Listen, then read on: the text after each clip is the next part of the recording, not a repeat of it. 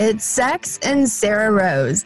I'm Sarrah Rose, and really quick before we get into this episode, I know you may have found my podcast because you were looking for some interesting information about sex to listen to. But what you may not know is that I actually work with a lot of men to help them tap into their inner badass, have the sexual confidence that they've always desired to have, and to know once and for all that she isn't faking it. I have two distinct programs to help men. The first is for men who are ready to take the first step towards igniting their powerful sexual energy and getting better in bed.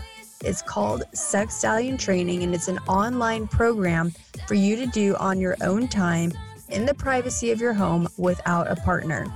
This is for men that are single, in a relationship, or dating people.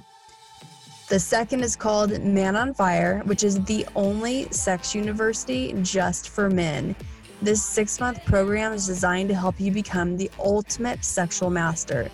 For six whole months, you train with me in live online sessions, and I will train you to be the best lover that she has ever had. So, if you want the sex secrets that every woman wished you knew, and you wish that every woman had told you, this is where they are finally revealed. Check out more info at tantricactivation.com or just check out the show notes in the podcast app you're listening to this from now, and there will be links there for you. Thanks and enjoy the show.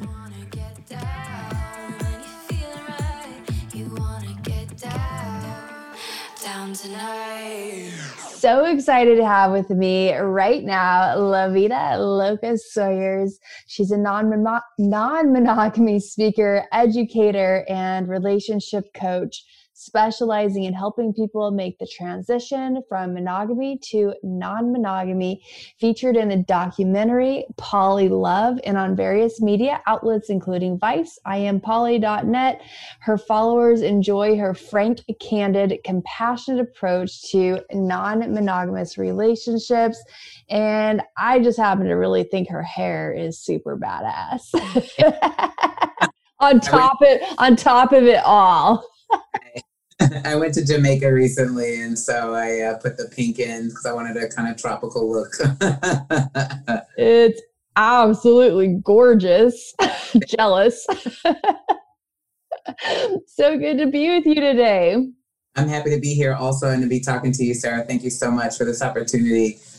Uh, yeah, I was so excited when we were introduced and we made the connection. And I just was like, yes, like you are such a freaking powerful woman.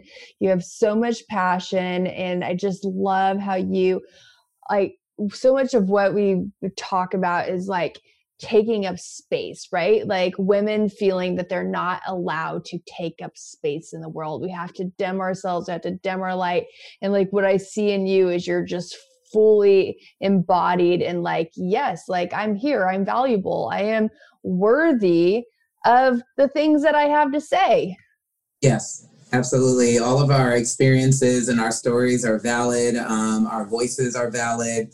Uh, and I think so much, especially as women, we're told to be uh, quiet, to, you know, uh, not talk about the things that we're experiences um, experiencing to not use our voice or to use our voices in these very diminished ways um, and i don't want any parts of that personally. So and i like to empower other people to feel uh, that their voice exactly as it is and exactly what they have to say is valid. You know and when you do that it gives energetically it gives other women permission to do the same. Like they see you and they're like she's doing it. I can do it too. That's the point. it's very much not about, it is about me and it's not about me. It's about allowing other people the space to feel empowered to go, you know, this person, like you said, is doing that, then maybe I can do that too. Or maybe if they don't even do it fully, um, they do a little bit more. Uh, you know, they they they rise to the occasion and go, maybe I can speak up a little bit more. Maybe I can say something in this, it's this situation where I would have normally remained silent. Um, and so that's one of the reasons why I show up so fully to that. Yeah, no, it's fantastic. I really love that about you. And yeah, just so excited to hear you talk about this subject that is still very taboo, right? Like, even though a lot more people have explored, are exploring non monogamy, um, it's still something that there's a lot of shame around. Like, a lot of um, couples that do practice non-monogamy they do it in secret. Like they don't want mm. anyone to know about it. Um, and they especially don't want their families to know about it. They don't want their kids to know it you know everyone has their own kind of story around it. Um, but i would love to hear about your journey into this place and just all the wisdom you have to share uh, yes. Um, so, uh, how uh, I got into non monogamy, uh, it's very interesting. Um, so, I was married to my husband for about nine years when we first started. And we were going through a very difficult time in our family. My son had gotten diagnosed with brain cancer. And um, so we were in this like really, really, really difficult time in life and my partner had a lot of uh, sexual hangups and repression. And then I was going through my own journey with um, really fully exploring my sexuality. But I was married to this man. I was in this heterosexual marriage while also not really feeling fully heterosexual. And so we initially got into non monogamy through swinging, which is a lot of the way couples start. Is they start with swinging we were like, hey, we're going through this really difficult time in our lives. You have some stuff you got to work out. I have some stuff I got to work out. You know, let's have some fun. And so we started with swinging, like a lot, like I said, like a lot of couples do. And swinging worked very well for me. I'm very much a very sexually free person. I can engage in recreational sex very easily. It wasn't a challenge for me. But my husband struggled with it because he identifies, or I would say he was, I don't know if he fully identified this way, but I would say he's a lot more of a, a demisexual person, which for those of you that don't know what that means, it means that you generally only experience sexual attraction with someone that you have an emotional bond with. And that's very hard to create in the swinger community because swinging is largely about recreational sex. So you're not really developing relationships with people. You may have friends that you see at parties regularly, but it's not an emotional relationship. It's not an emotional connection. And very much the swinger community is very set up so that uh, emotional bonds are not formed because it's just not that kind of party.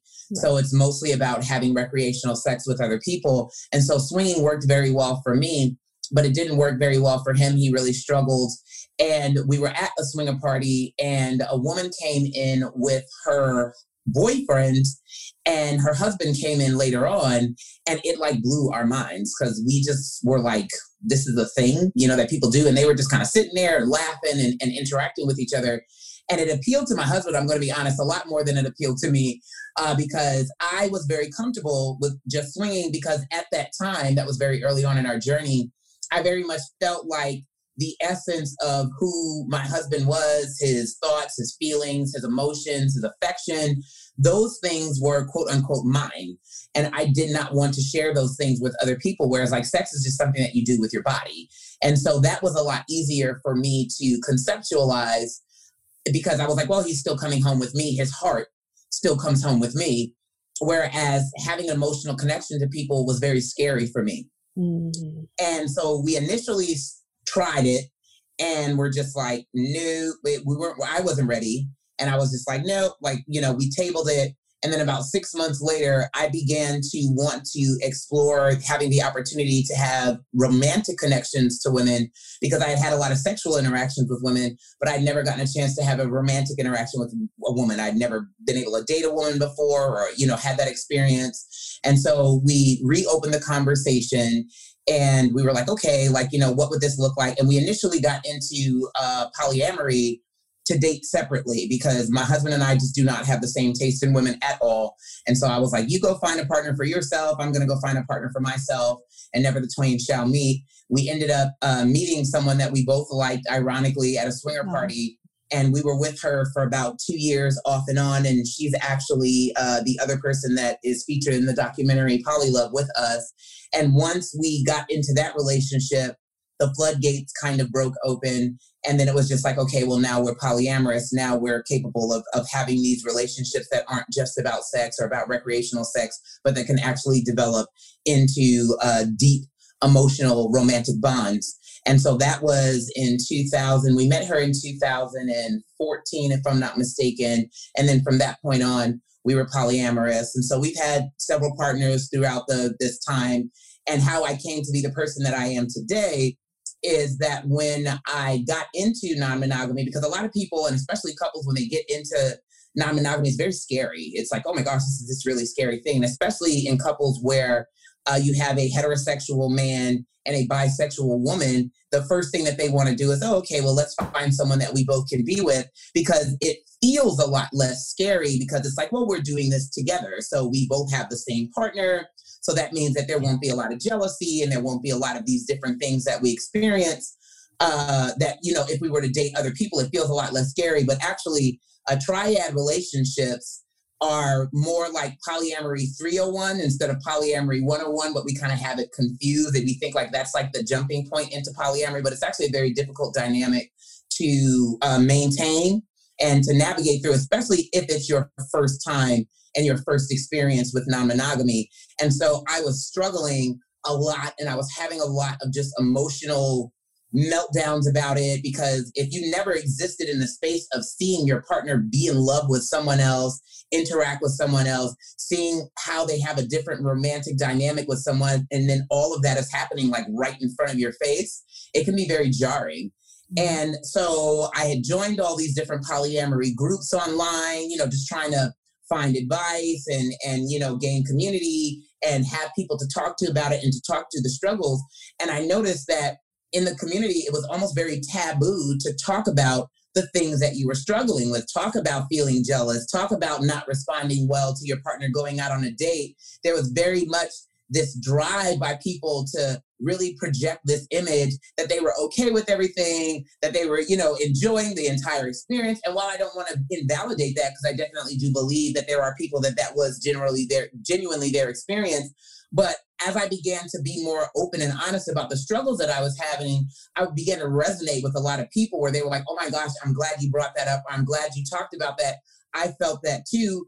And that whole thing about empowerment, and I didn't feel empowered to talk about it because there was so much shame around being honest about showing up human to this very, very, very different and new and scary thing um, and so that began to resonate with people. And so I began to share more. I began to talk more. And then I also began to talk through my process. So as I would process these emotions and learn things about myself and learn things about what I thought about relationships and love and my partners and myself in the context of monogamy and now being in this different space, it really, really, really began to resonate with people. And then people began to seek me out and go, Hey, I'm having the struggle with this thing.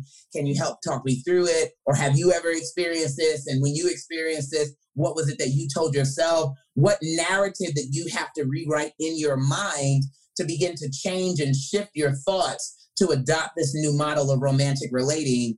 And so then I was like, well, you know, maybe this is something that I should actually do for people because I seem to have a knack for being able to articulate these very difficult and uncomfortable emotions and then also articulate how I navigated through that process.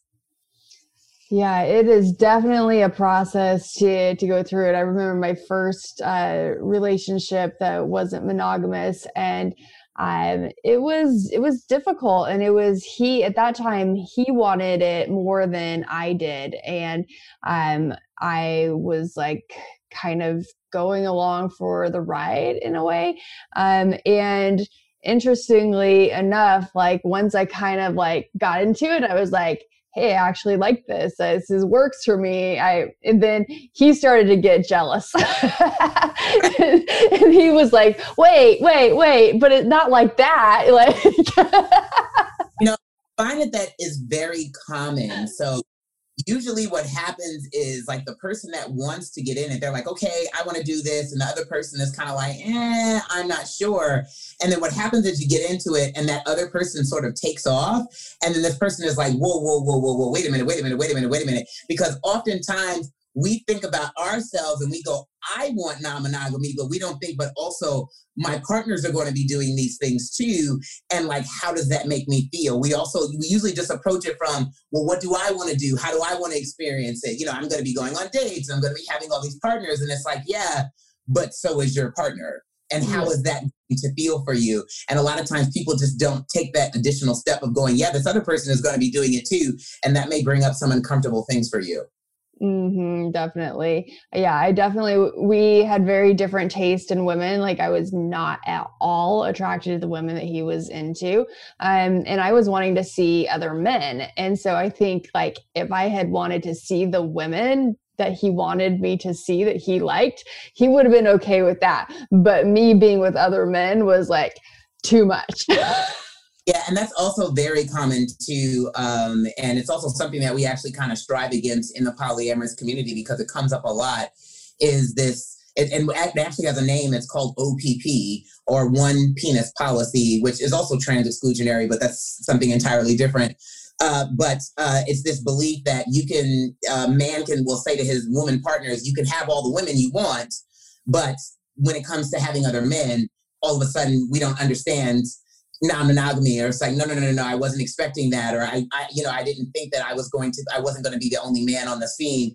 Um, and i've even seen men that will uh, institute that with their straight women partners so they'll have a partner that's heterosexual that has no desire to have any romantic or sexual connection to a woman and they'll still try to like make that an edict. Well you can date other women but you can't date men and it's like totally not respective of their individual sexuality. A lot of that's just steeped in patriarchy and this belief that, you know, men have entitlement to ownership over women's sexualities.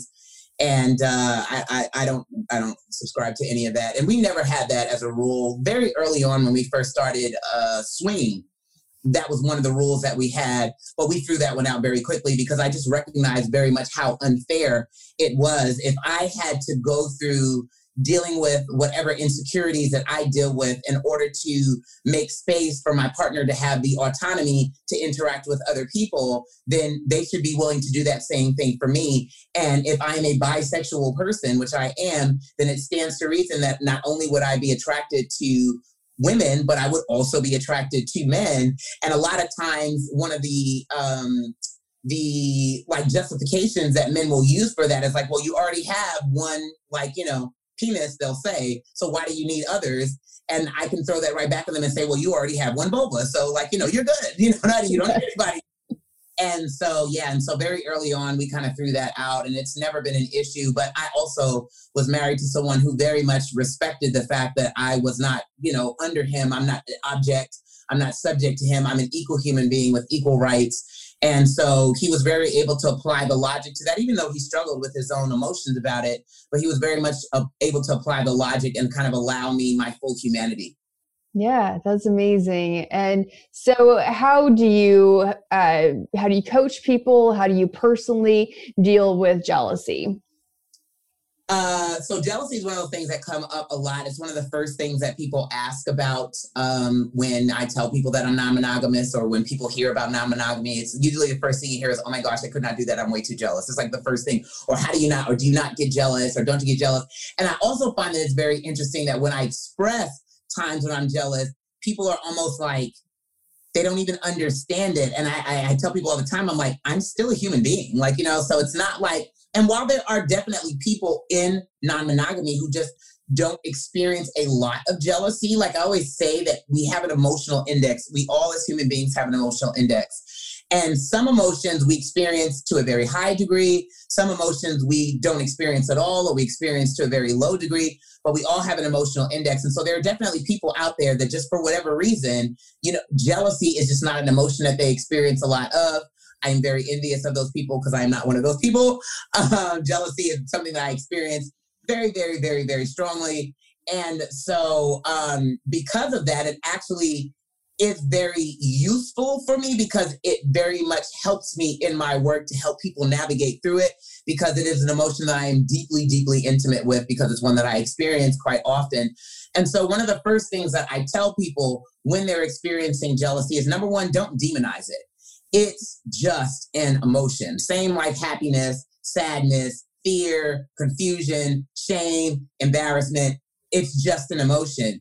And the constructs of monogamy that we have are set up so that we don't experience jealousy very often. So when you are in a monogamous relationship, or most of monogamous relationships that I know of, usually people don't maintain friendships with their exes.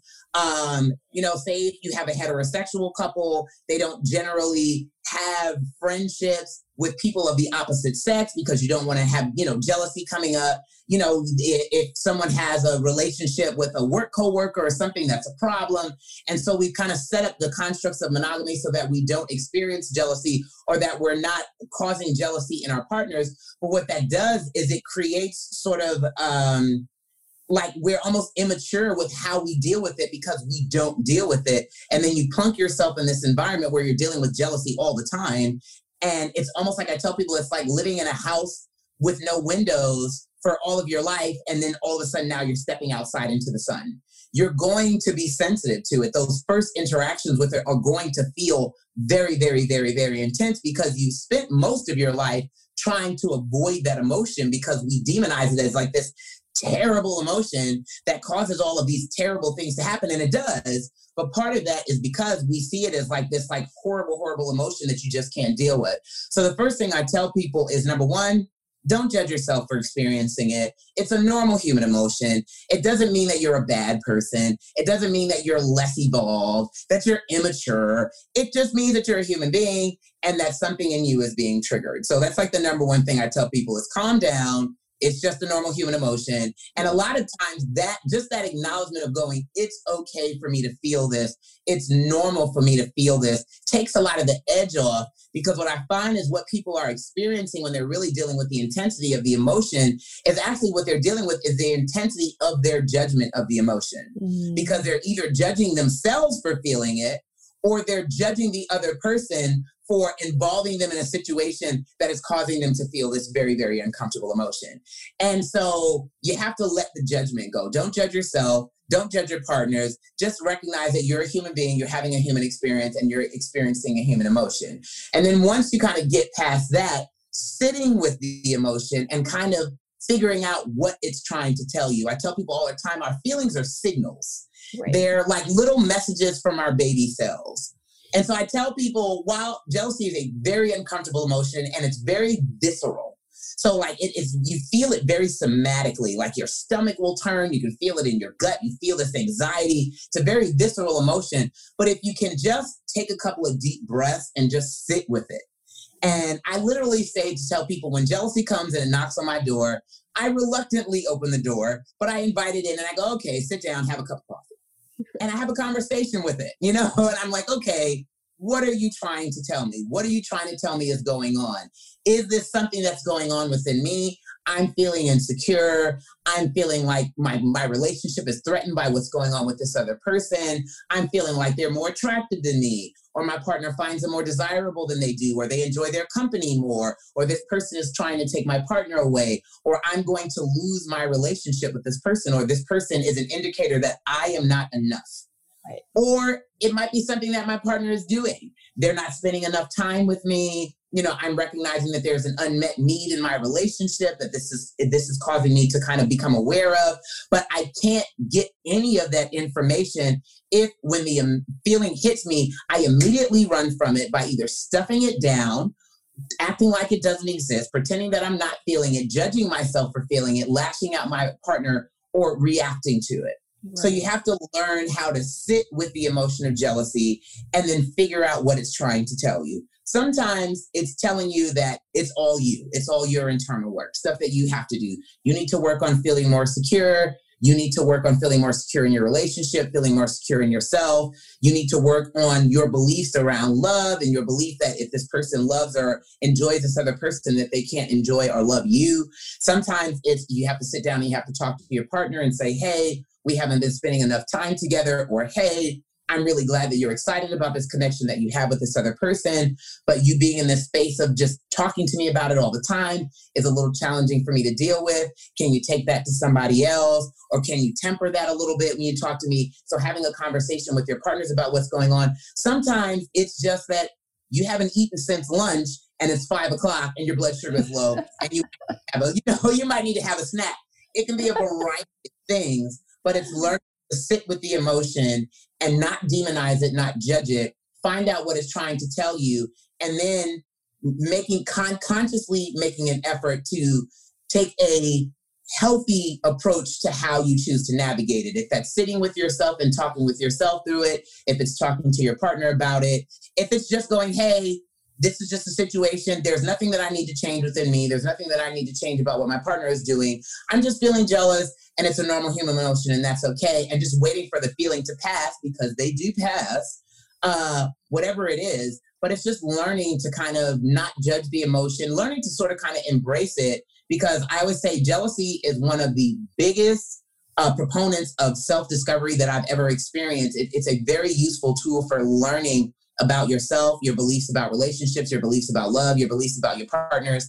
Uh, but you can't do that if the second it hits the, the scene, you're like, ah, you know, and you run away. You know what I mean? Or you just react to it. So it's, it's kind of learning to sit with that emotion. Yeah. So really, it's just like having responsibility for your emotions. Very much so. Very much so. And and learning what is yours and so much of how we relate and this is not just um uh, romantic relationships, this is our friendships, this is our familiar relationships. We place a lot of responsibility on our emotions on other people.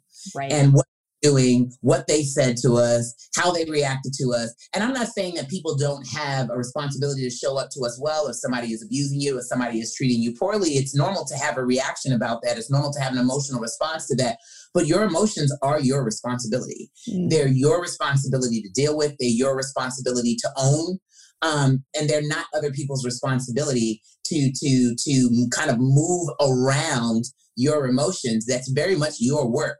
And non-monogamy like ramps up that work. it really ramps up that like learning how to take responsibility for your own emotional state and and navigating your behavior. Because i always tell people all the time i don't judge myself for my emotions. What i judge is my reactions to my emotions how i showed up to my emotions the behavior that i exhibited in my emotions but i don't judge myself for my emotions. So i don't i try not to do this to myself. And obviously i'm human you know i have my moments but i try not to do this to myself of going Vita, you should be feeling this way, or you should not be feeling this way, or this is a wrong way to feel, or this is the right way to feel. You feel what you feel.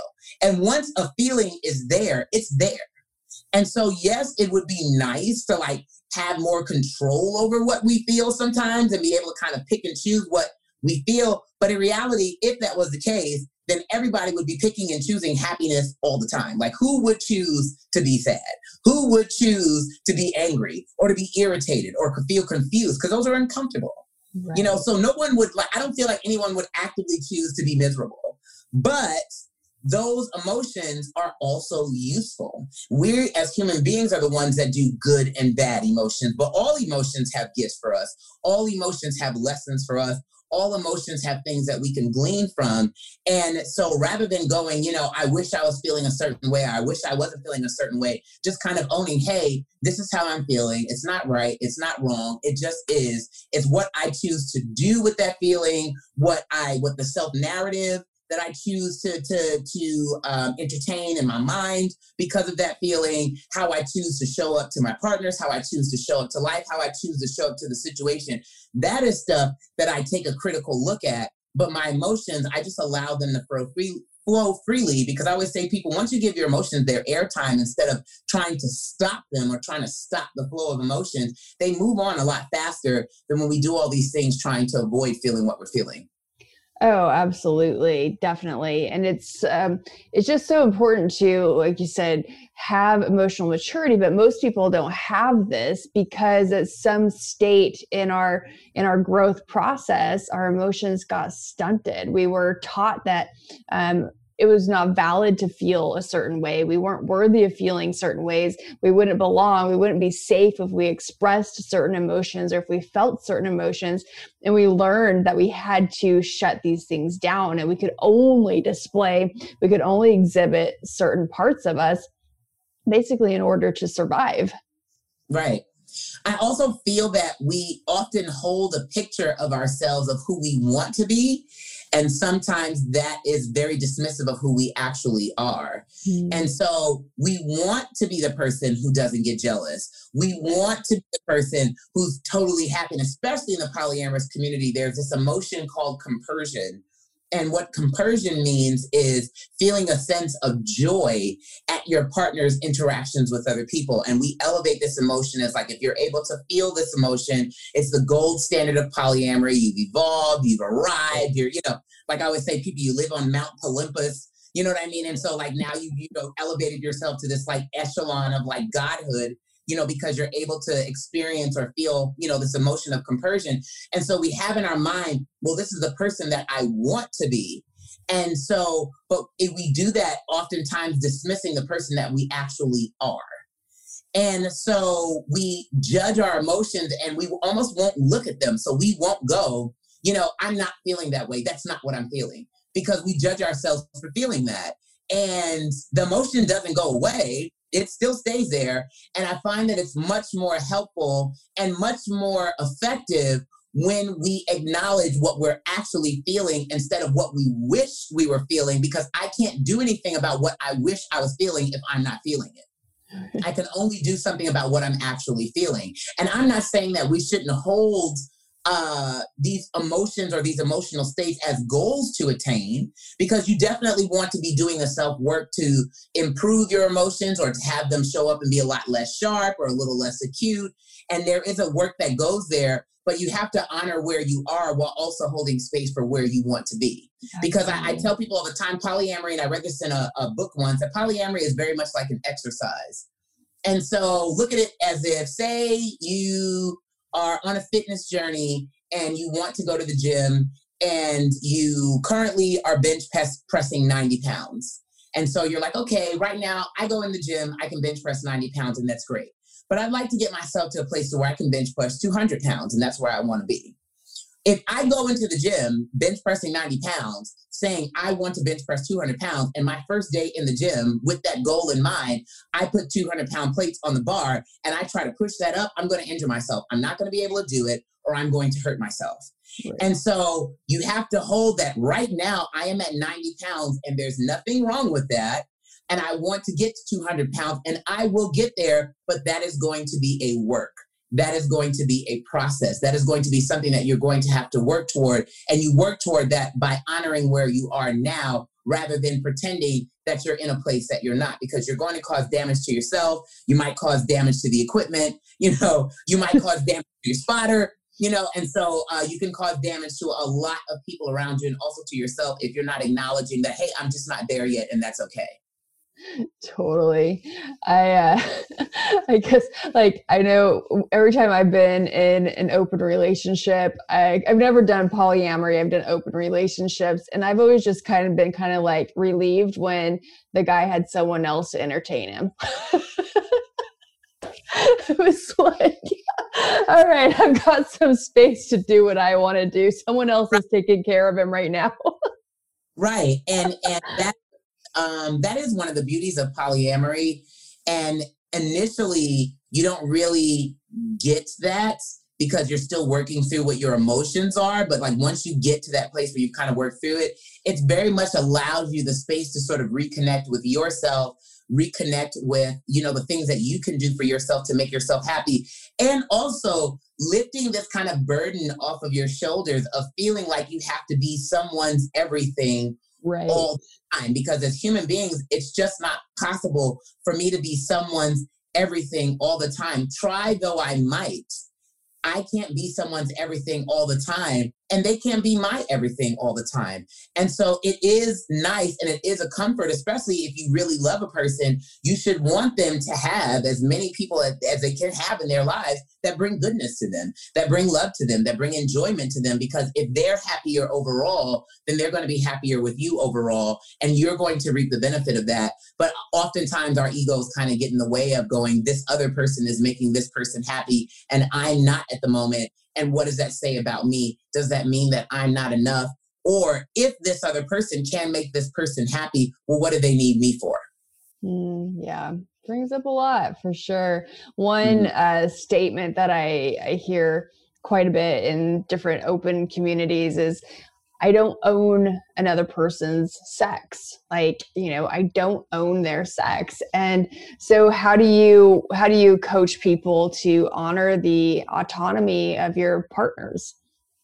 Well, firstly, it's getting out of that belief of ownership and a lot of our language around our romantic relationships is ownership this is my boyfriend this is my partner this is my husband that's a lot of what you see um, and so there's this belief, or even like, you know, in the marriage vows, the two shall become one flesh. So we we believe that this person is not really a separate individual or a separate entity, but they're just an extension of who we are. They're, you know, another limb or, you know, another arm, another leg, you know, another head, another heart. Um, but that's very much engrafted into our bodies and who we are. And so it's first recognizing that this is a separate human being. Their body belongs to them, their sexuality belongs to them, and they get to choose when and with whom they engage in that with. And sometimes it might be me, and sometimes it might not be me, and that that's okay. And I always tell people all the time put yourself in that person's shoes. If someone was dictating to you what you could do with your body, so if somebody was dictating to you if you could sit in a chair or you can't wear your hair that way or just these different things, would you be okay with that? How would that feel for you if someone was trying to tell you what to do with your own body? So then why would you want to do that to someone else? And I'm not saying that there doesn't need to be conversation around that because we do have to talk about sexual health. You know, so if someone's out there and they're engaging in practices that are risky or they're engaging in practices that could potentially cause you to have uh, uh, harm, that is something that needs to be acknowledged, but it very much needs to be acknowledged from the space of, okay, this is what this person is doing with their body. And so I'm going to make choices for my body with that information, but not from a space of going, you need to stop doing this thing that you're doing. Or, you know, I get to control how you show up to your own sexuality because your sex, a person's sexuality is very personal, deeply personal. What a person does with their body is deeply personal. What a person does with their consent is deeply personal. And I don't want anybody dictating that for me. And so because of that, I'm not going to dictate that for someone else. Mm, yeah definitely. Yeah, I remember having one conversation where I was like, all right, well, if you're not having if you're not using condoms when you're having sex with people then i'm choosing to not have sex with you because i'm going to be using condoms when i'm having sex with other people and i'm going to have use condoms when i have sex with you also but like that's just the choice that i'm making for my body and i'm not saying don't do it i'm just saying if you're not, I'm not going to have sex with you. Simple as right. that. You know, it's like plenty of other people have sex with.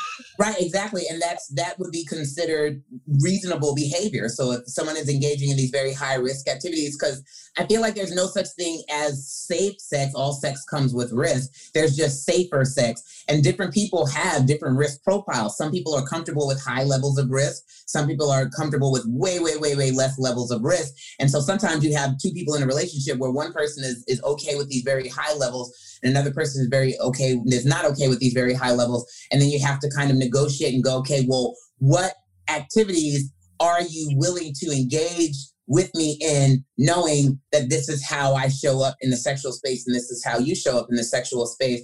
And also learning to really broaden and expand what our ideas are around sex and pleasure because like you could say okay well i don't i don't feel comfortable engaging in penetrative sex with you because this is what you're doing with other people but we can use toys you know we can do these other things together. It's not that we can't be intimate with each other. There are just certain things that i'm just not comfortable doing but it doesn't mean that we can't still show up to pleasuring one another.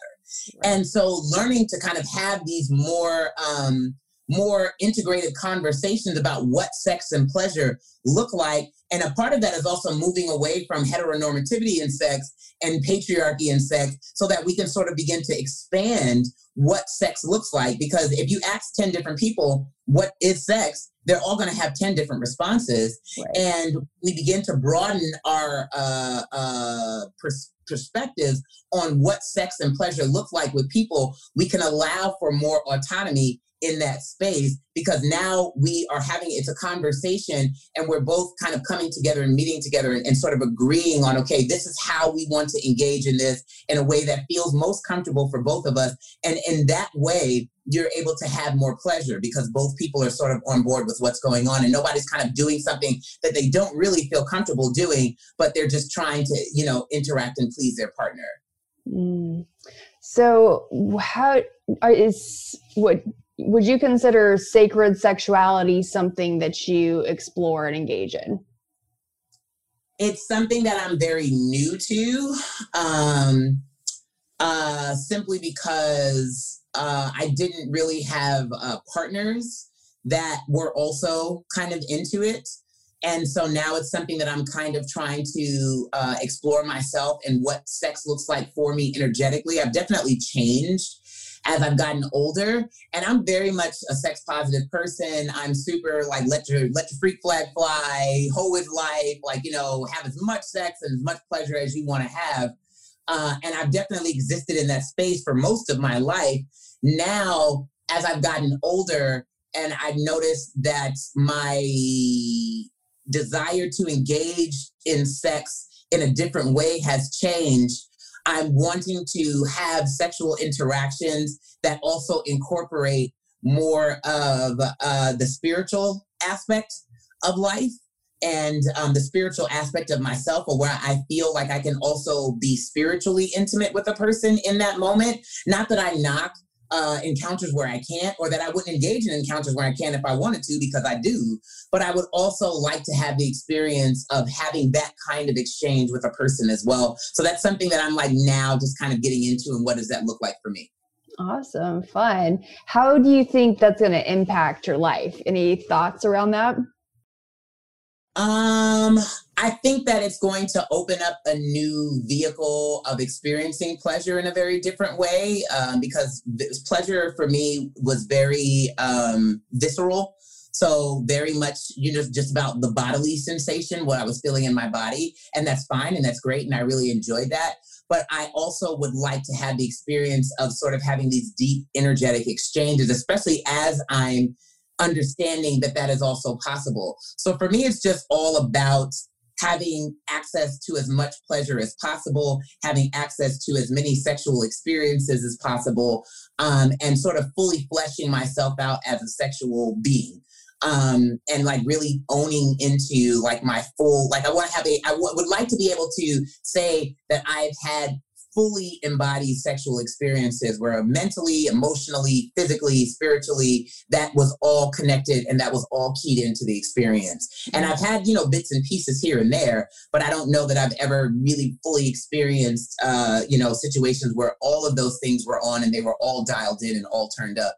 And I would like to know what that is like uh, and if that's possible for me, which I'm sure it is.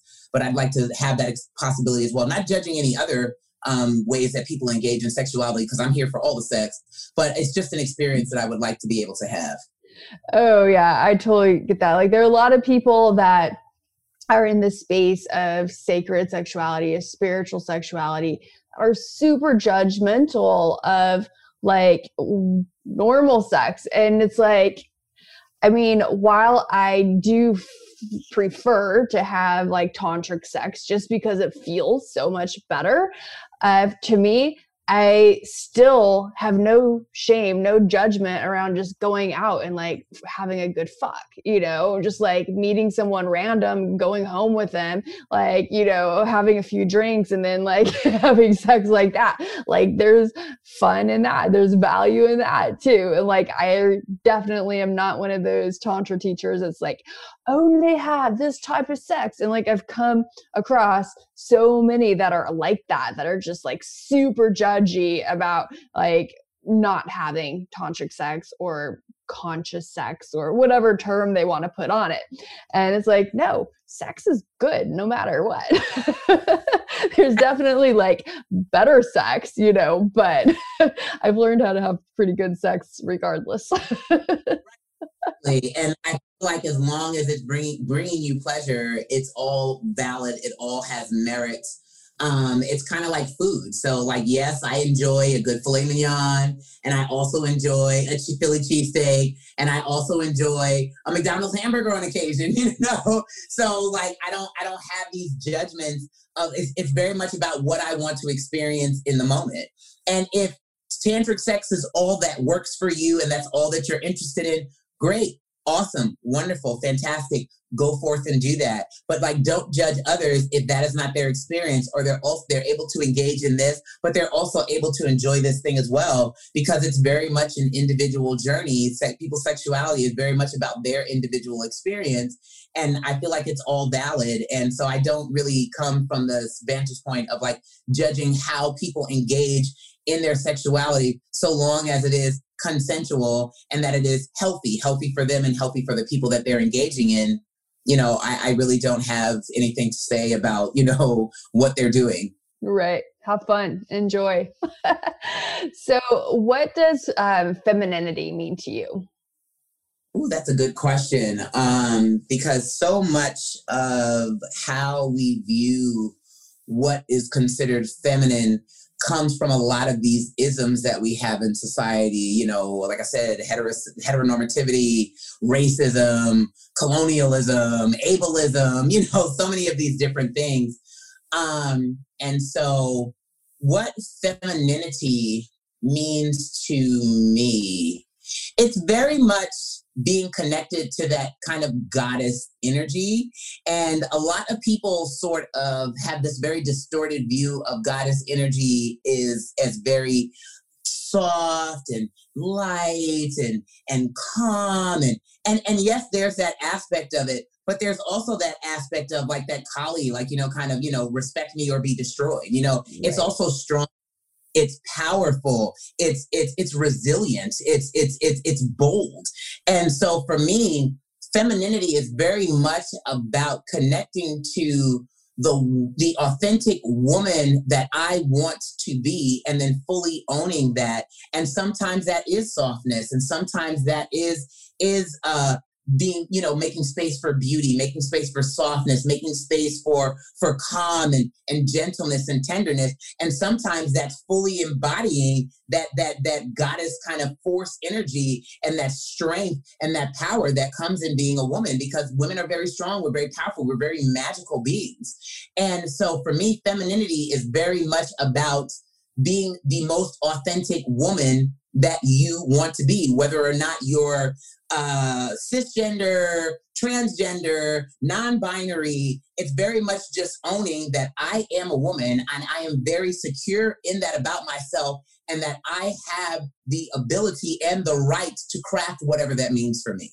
And that that is feminine because it's my femininity. So femininity for me is a very personal thing, and it's very much about just being the authentic woman that you are and and and putting that out to the world without shame. Mm, beautiful. Yeah, I love that Kali energy. Kali is like the tantric goddess that I most often connect with in my practices and like just really channel that energy. And it is, it's so strong, it's so fierce, it is so fucking powerful, right? It's not about the like sweet, gentle pushover.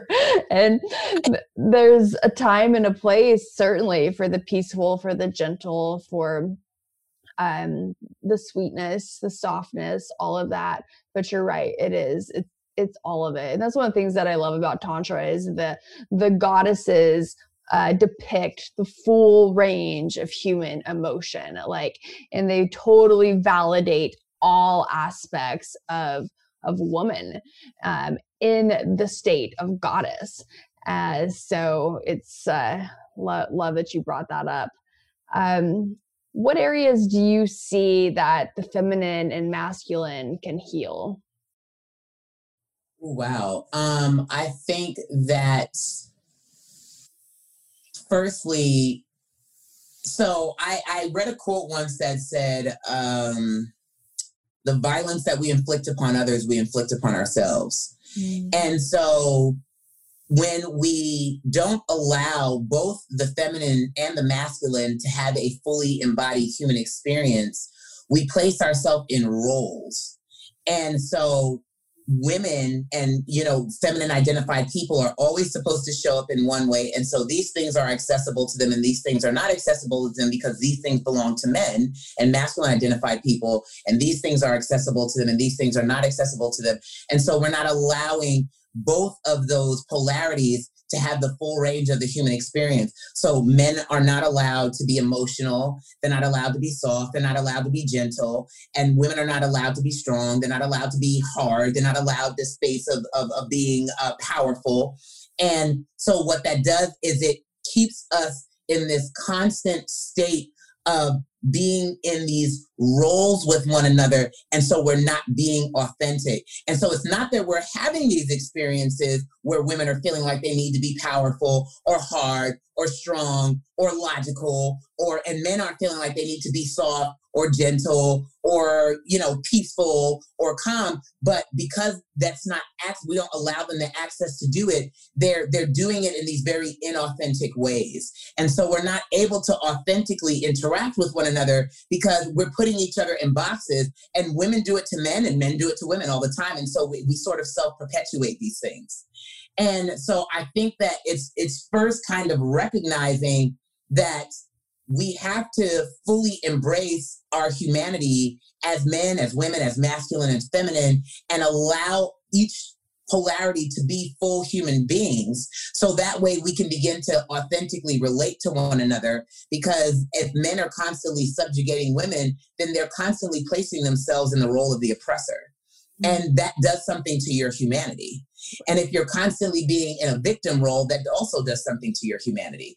And so it's we need to sort of kind of equalize. And then what I find is that there's this like this this like like this uh, drive to kind of instead of going, hey, we want to equalize this, no, we will also want to subjugate because what we see is okay, well, the men are in power and how they wield that power is by subjugation. And so rather than going, we need to equalize that, it's like, no, we need to flip the tables. And it's like, no, like the goal is not to have them on the bottom and us on top. The goal is to get to a place to where we're equal because we are equal. Yeah, there may be different roles, you know, or we may, you know, show up in different ways, but they're not good or bad or, you know, lower or higher. They're just different. And so what really needs to heal is we need to allow uh, men the space to be full human beings and we need to allow women the space to be full human beings. And then we also need to sort of, like I said, bridge that gap so that we can begin to authentically relate to one another so we can allow space for men to have their you know real emotions and to be able to recognize themselves as emotional human beings because if you are a human being you are having emotions that is just real you know? And we also allow women to, to begin to be able to step into their power and to be able to see themselves as powerful human beings as strong as capable um, and and so kind of like like bridge these gaps so that we can actually have authentic relationships to one another because i think that's one of the reasons why relationships are so challenging between men and women is because we're always playing a role. And we're always you know we're, we're we're not really authentically interacting with each other. We're interacting with each other you know through these roles that we've created and that we keep shoring up. And it's like we see the the damage that the role does but yet we still continue to perpetuate it because like there's almost like a security in kind of going well i don't really have to think deeper about how I'm showing up because I can just kind of default into this role that was sort of crafted for me without actually really going, is that really who I am or is that how I really want to show up? Right yeah we just default to our conditioning rather than mm. creating the new way of being that you know we we it's in our cortex we have these ideas of who we want to be but then we don't actually show up that way. We just you know go to this default. We've got you know these patterns these habits this conditioning that's just easy to be in. And it is. You got to show up. You got to do the work. You got to you know actually take some time to consider what it is that you're doing, how you're reacting, why are you why are you triggered this way? What trauma is underneath those triggers? And right. it, it, takes being a, a, conscientious person, being aware. this coming from? Where is this coming from? Why was this my impulse emotion? Why was this my impulse thought? And what is dictating that? Is that coming from me? Or is that coming from some belief that was programmed in when I wasn't even aware of that? And does that belief reflect who I am today, what I know about the world today, the situation that I'm currently in, does that continue to serve me moving forward? And a lot of times, because these things are so automatic, they literally just you know they switch on that getting that little tiny space in between that that that switch turning on to sort of examine that impulse um, can be very hard to do if you're not cognizant and if you're not being mindful Mm-hmm. Oh yeah, it absolutely can. And you see people all over the place all the time just being in these reactionary states because of it. I eh, and I really agree with what you say as well about how we see kind of people saying, well, the tables have flipped now, and and whatever whoever the oppressor was before, like now we're going to oppress them, and it's like, is that really what the goal of all these um, movements are? All of these uh, petitions for human rights and you know growth and progress just to then become the new oppressor and to right. say like now i'm on top and you're on bottom I don't think so. I, I'm an activist, and that's not what I'm standing for. Like when I I hear people, uh, or when I personally look at, um, you know, equal rights for different groups, like I hope that we will actually achieve equality, not sameness, you know, because we're all unique individuals. But I would love to see equality. I would love to see respect and, and real healing between the different groups. And um, and I think that we have an opportunity to really create that. Um, I do think that the the movements of people that are really working towards healing um, I think that there there are actually a lot of us out there right now, really um, wanting to see that we do have this real space of coming together, and we're always going to be human with all of our emotions and all our different differing opinions um, that that will cause conflict. I think that is just part part of our biology. There will always be conflict right? But i do think that we have the opportunity right now to to elevate beyond where we were and not just flip the tables. Right. And that's never something I understand that drive, especially coming from a marginalized identity. You know, I'm black, I'm queer. Um, so I understand that drive and I don't necessarily judge it because hurt people hurt people. And of these different oppressive uh, structures that we have in society, they cause a lot of trauma they do, and they've caused a lot of trauma for a very long time. And so I understand that drive, and I don't necessarily judge it, but I also feel like that drive comes from that space of not being healed from that trauma. Because when you're healed from trauma, you don't want to perpetuate it because you understand how traumatic it was for you and how painful it was for you. And you don't want anybody to go through that. So, like, I don't exist in a space of feeling so angry about these oppressive structures that are exist in society that I want to get to a space to where I'm inflicting that on someone else, even the person who inflicted that on me, because that doesn't feel good in my spirit. I don't want to do that to any human being. You know, I don't want any human being to go through those things because I know how damaging and how hard it is for me to go through it. And I want to exist in a world where no one is doing that to anybody. So, like, you know, to me, it's not about flipping the tables and turning the tide. So now it's like we're doing that back to someone else. It's about creating a world where that doesn't exist on any level, on any plane for anyone, and that we all feel safe. Right. And using the anger like in a righteous way of like, yeah, we're going to destroy these systems, but not just to create new ones that are equally as uh, destructive. Right. Yeah. It's been so amazing to talk with you today. Thank you so much for being here. Uh, it's been it's just really enlightening and informational, and you're amazingly engaging and you just have so much information. So thank you. I've thoroughly enjoyed this. And um, will you let the ladies or will you let everybody know uh, how they can connect with you? Absolutely. So um, you can connect with me on my Facebook page, La Vita Loca Sawyers. I do what's called today's polyamory reminder. So generally daily, occasionally I'll skip a couple days, but I just talk about different polyamory snippets, things to remember, things to reflect on. Um, and that's also where you can book sessions with me. I do individual coaching. I also do couples and more coaching. So sometimes you need a mediator someone who can kind of go between and help you to see the other person's side that's not connected to the situation. And so you can book time with me there. I am also on um, Patreon at La Vita Loca Stories if you want to support my work. And then on Instagram at La Vita Loca 34. Um, and I also do my polyamory reminders on there as well. I will be speaking for a Poly Dallas Millennium Virtual Conference in November. There's information on my Instagram and on my Facebook page about how to register for that.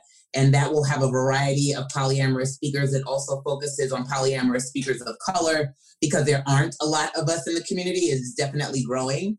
Uh, but um, it very much focuses on the voices of people of color in the polyamorous community. But the uh, conference is open to people of all uh, nationalities, ethnicities, etc., to attend. And it's virtual. It'll be online this year, um, so anyone can attend from anywhere in the world.